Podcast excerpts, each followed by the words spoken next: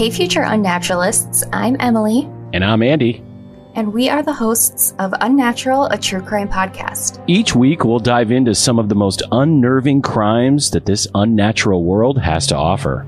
Listen for Unnatural on Apple Podcasts, Spotify, or wherever you get your podcasts. And remember, make good choices. And don't get got. Mm, bye.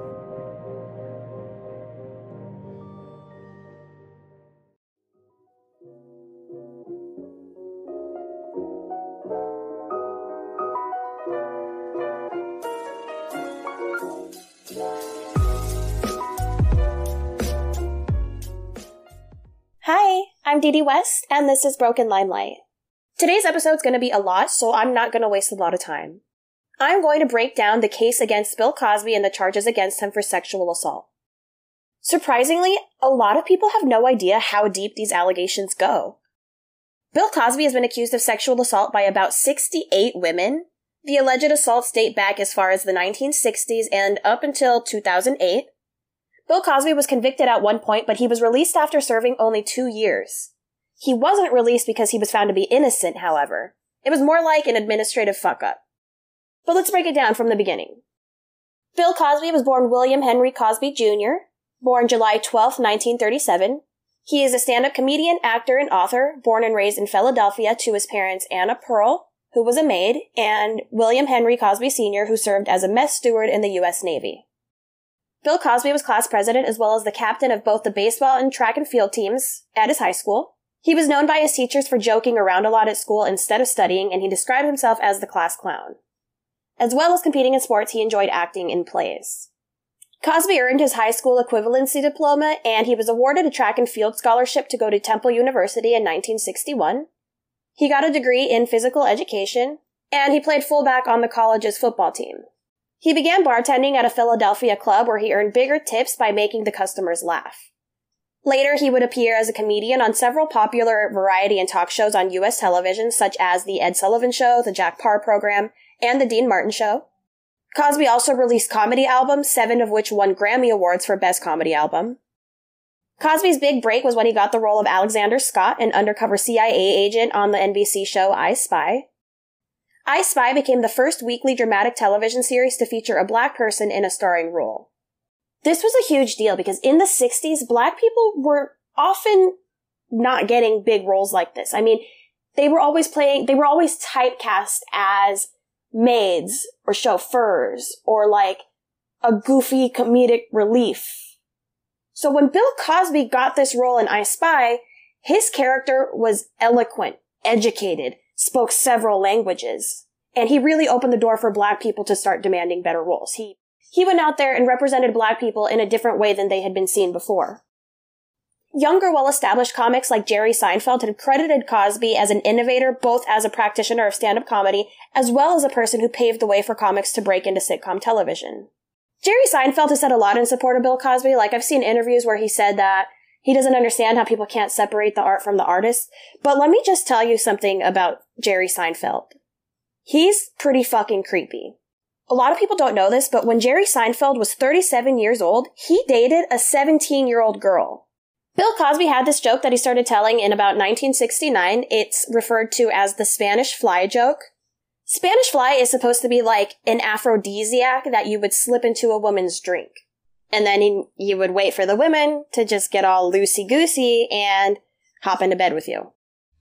Spanish fly was the thing that all boys uh, at, from age 11 on up to death, we will still be searching for Spanish fly. That's right. And, and, and what was the old, the old story was if you took a little in. drop, no, it was on the head of a Pin. pin. That's right. And Drop you it put in it, a in a drink. Coca-Cola. Don't Hot- matter. It doesn't make it, and the girl would drink it, and, And she's yours. hello, America. He told this joke for decades. And, and nobody really thought anything of it either. For a long time. Cosby went on to work in shows like Fat Albert and The Cosby Kids, and he did the show The Cosby Show, along with a few spin-offs. In 1997, Bill Cosby lost his only son, Ennis, when he was robbed and murdered on a Los Angeles highway after he stopped to fix a flat tire. Now, nobody really heard about Bill Cosby being a sexual predator until about 2014. Some people may know of Andrea Constand as the first person to come forward against Bill Cosby in 2005, but this actually wasn't the first time a woman tried to make accusations against Bill Cosby. In the year 2000, a 20 year old actress named Lachelle Covington filed a police report against Bill Cosby. Lachelle had a recurring role as a waitress on The Cosby Show before this relationship with Cosby turned sour. Lachelle had a recurring role as a waitress on The Cosby Show. She alleges that Cosby put her hand under his t-shirt and guided it south towards his sweatpants, leading his hand to his groin area. However, Lachelle pulled her hand away before it got there, and that was the end of that. She told Cosby she was leaving, and he said, that's fine. So she filed the police report, and the police consulted with the Manhattan District Attorney's Office, and they decided that no crime had been committed because until the very moment that Lachelle pulled her hand away, all actions had been consensual, supposedly. So, like, because she never actually touched his penis, they decided that no crime had been committed. The police decided to never question or charge the comedian. Lachelle's family says that he actually went further with her, but she didn't include that in her report. Her father said Bill Cosby scared her half to death. She ran out of the house. She was traumatized and she didn't even tell her mother for two days. In 2005, a woman named Andrea Constand filed a police report alleging that Bill Cosby had drugged and raped her. Andrea was a former basketball player at Temple University and she went to work for their basketball team. Cosby, who studied physical education in the early 60s, also served on its board of trustees and regularly attended their games. Andrea was introduced to Bill Cosby by a donor. Cosby became her mentor, and over the next two years, he earned Andrea's trust and that of her family. Andrea would attend dinner parties and stuff at Bill Cosby's home, and Cosby would later say that he had a romantic interest in her from the beginning, but Andrea wasn't aware of this. She was actually a lesbian and she was in a relationship at that time. One day in 2004, Andrea visited Bill Cosby and confided in him about her stressful day and she told him that she had a headache. Cosby offered her three blue pills. Andrea only took holistic medicine, so he was like, yeah, these are herbal. Shortly after taking the pills, Andrea started to get fuzzy and lose control of her muscles. She was semi-conscious as Bill Cosby allegedly touched her breasts and crotch and put her hands on his penis. She woke up around 4 a.m. to find her clothing askew. Cosby came in the room wearing a white bathrobe and offered her a muffin. Andrea had just put in her two month notice at her job, but in the meantime, she had to keep seeing him at work. She said that his voice felt like a stab in the gut. She decided that it was time for a career change, so she left her job and started training to become a massage therapist. Throughout her training, she started learning things about bodily consent. A year after the incident, Andrea was having nightmares and she was dreaming that women were being assaulted right in front of her and it was her fault. She was carrying a guilt for not coming forward and she was worried that other women could also be victims, or worse, maybe more women already were victims because she hadn't come forward. After a particularly difficult nightmare, she called her mom on her drive to work and spilled everything. Bill Cosby drugged me and raped me. Andrea went to the police and filed a complaint. They did an investigation and then the district attorney decided not to file any charges against Cosby. Cosby basically said, we had a consensual encounter and they decided that there was not enough evidence to prosecute him for anything. In February 2005, after learning that he would not be charged, Cosby was asked about Constand's allegations and he said, I'm not saying that what I did was wrong, but I apologize to my loving wife who has stood by my side for all these years for any pain that I have caused her. He vowed not to give in to people who try to exploit him because of his celebrity status. Another woman came forward in 2005 after learning that the charges were not pursued in Andrea's case. This was California lawyer Tamra Green. Tamra alleged that Bill Cosby groped and fondled her in her apartment in the 1970s after immobilizing her with what he said was cough medicine. She also alleged that Bill Cosby gave her pills when she was feeling sick at one of his restaurants, Around 30 minutes after taking the pill, she said that she lost all motor control and was face down in her lunch. Cosby then offered to drive her home. He helped her take off her clothes and got her into bed, and then he sexually assaulted her. She said, he had gone from helping me to groping me, kissing me, touching me, and handling me. After she confronted him, Cosby left two $100 bills on her coffee table and left the apartment. Green said that she did not report him to authorities because, quote, the first thing you feel is stupid and then no one will believe you. This is the great Bill Cosby. A third woman came forward in 2005. Her name was Beth Ferrier. She alleged that in 1984 she was working as a model when she and Cosby had a brief affair. He invited her to a show and when she arrived he gave her a cappuccino and told her, it's your favorite. After she drank it, she became dizzy and lost consciousness until she woke up a few hours later in the backseat of her car alone, parked in the alleyway behind the venue. Her clothes were disheveled and her bra was undone. She was confused and disoriented and didn't remember anything after drinking the coffee. She confronted him after she came to her senses and he told her that she had too much to drink. But she didn't have anything to drink except the coffee. Barbara Bowman was another woman who came forward in 2005. She alleged that when she was an 18 year old aspiring actress in 1985, Cosby was her mentor and brainwashed her into viewing him as a father figure. Cosby gave her a glass of wine, she felt all doped up, and she says, he pinned me down in his bed while I screamed for help. I'll never forget the clinking of his belt as he struggled to pull his pants off. I furiously tried to wrestle from his grasp until he eventually gave up, angrily called me a baby, and sent me home to Denver. Over the four days of depositions by Andrea Constand's attorneys, Bill Cosby testified that he obtained drugs with the intention of giving to women to encourage them to have sex with him. In November of 2006, Bill Cosby settled with Andrea Constand for over $3 million. But more and more women started to come forward. And before I get into that, I want to clear something up.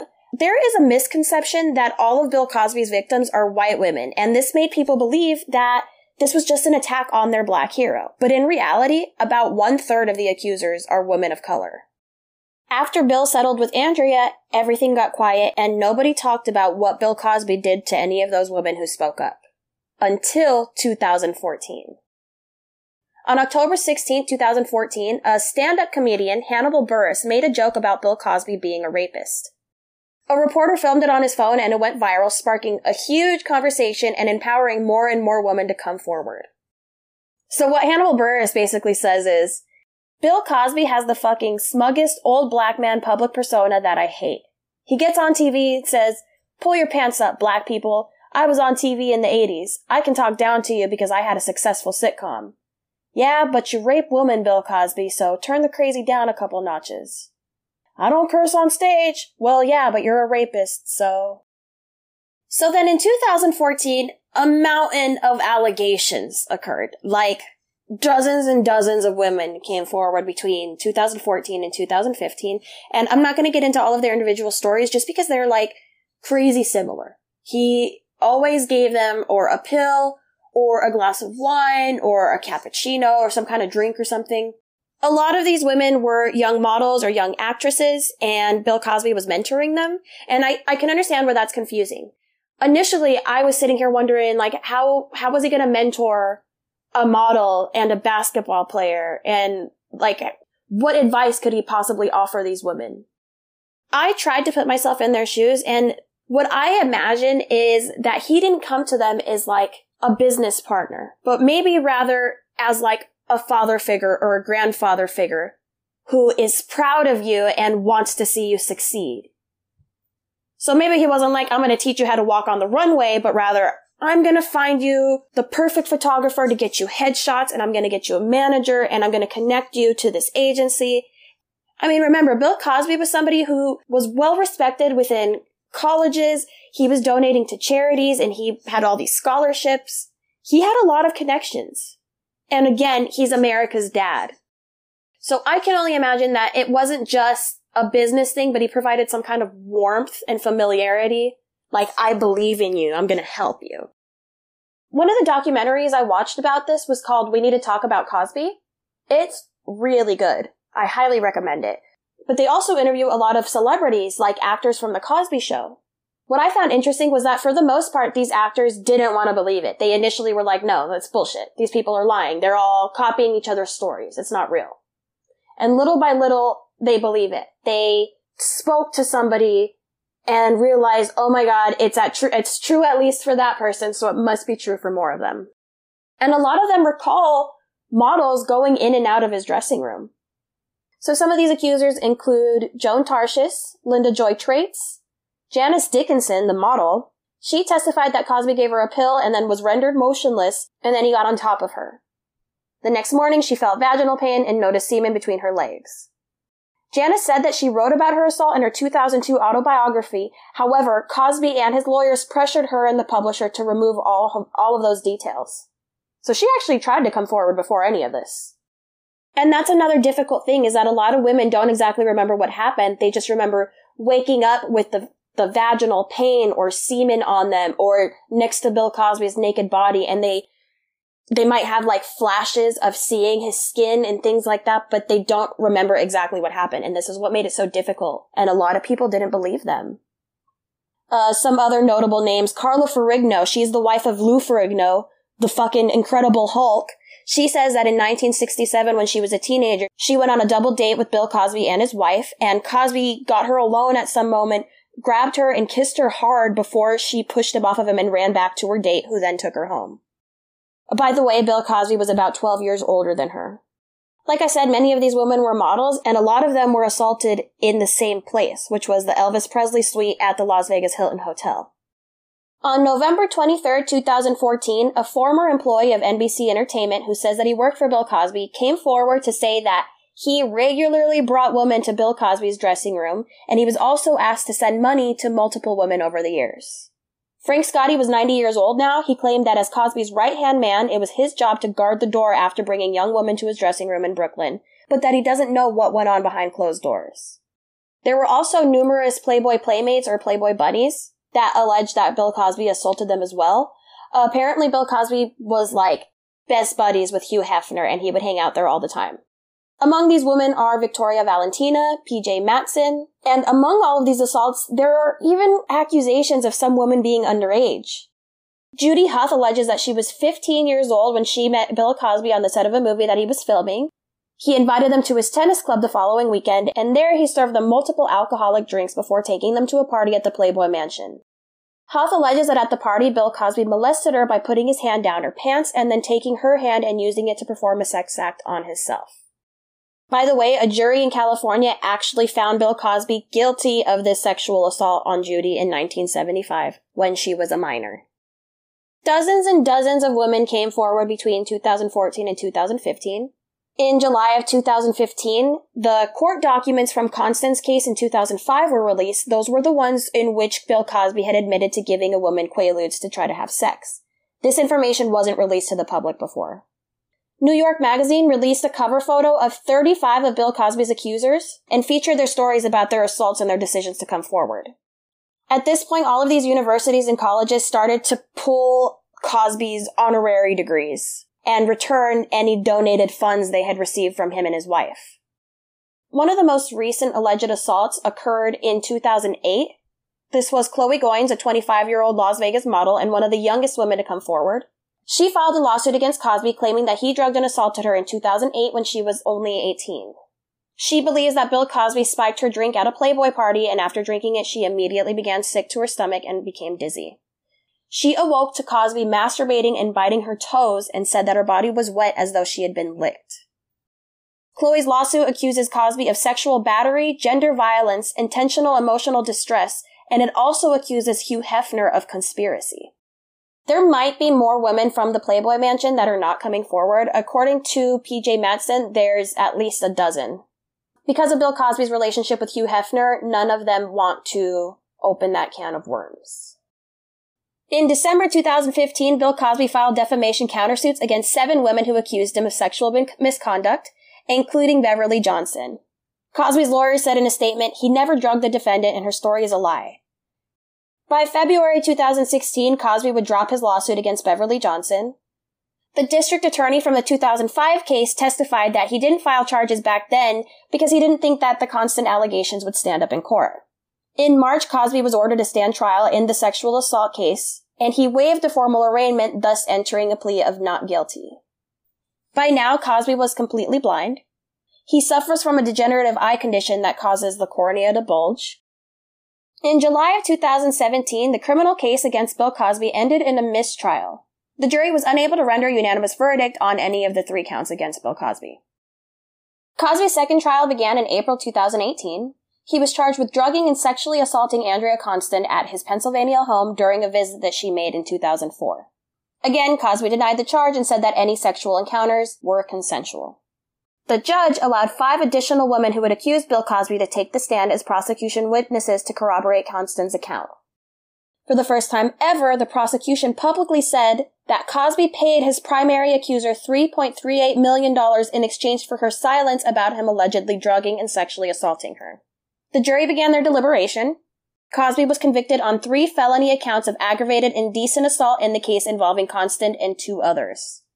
The judge sentenced Cosby to three to ten years in state prison. He was denied bail during the pending appeals. After a little over two years, Bill Cosby's conviction was overturned. Apparently, Bill Cosby had some kind of verbal agreement with a prosecutor back in the first case, and apparently it was only because of this deal that Bill Cosby admitted to giving women quaaludes with the intention of having sex with them. So my understanding is it's kind of like Bill Cosby was offered immunity for testifying about himself, which doesn't make any sense. It seems like some prosecutor early on fucked up and made him this promise, and Cosby was like, well, I would have never said that if this wasn't promised to me. So Bill Cosby was released from prison. However, it does not mean that he was deemed to be innocent. So I hope that lays that to rest. If you really don't think Bill Cosby is guilty, I don't know what to tell you, man. I mean, I understand people think that women are coming after his money, but it's really funny because there's actually not really any money in this. And in fact, it's kind of a big risk to go after somebody like him. Like, you're risking losing a lot of money by going after him.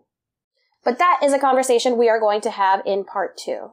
So in part two, I actually had the honor of interviewing one of Bill Cosby's accusers. Her name is Mrs. Lisa Lott Lublin.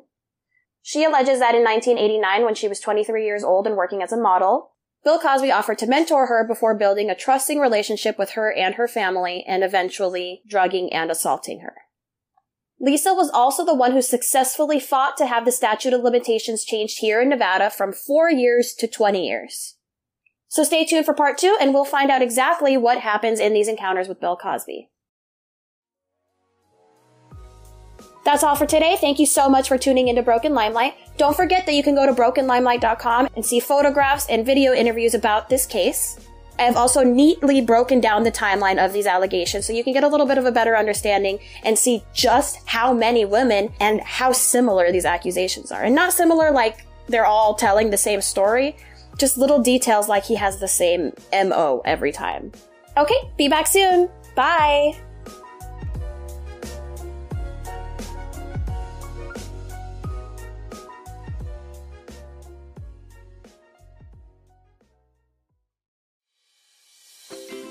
Bark box, bark box, bark box, bark box. You guys know my dogs, Jude and Eleanor Rigby. Well, we just started getting in BarkBox, and I'm telling you, your dogs will love you. No more are they angry at the mailman. No more, I say. It's like a box of dog joy that's delivered every month, and each box tells a different story with different themed toys, treats, and photo worthy props. Typically, what we get in each box is a couple of toys, a couple of treats, and a chew, but you can actually tailor fit your box to fit your dog's needs. Guys, I'm telling you, your dogs will love you, even more than they already do. So try it out, and if you use my link, you'll get a free extra month of BarkBox, which is a $35 value. So just head to barkbox.com slash brokenlimelight and get started on your first BarkBox today. BarkBox, BarkBox, BarkBox, BarkBox. Nailed it, Jude.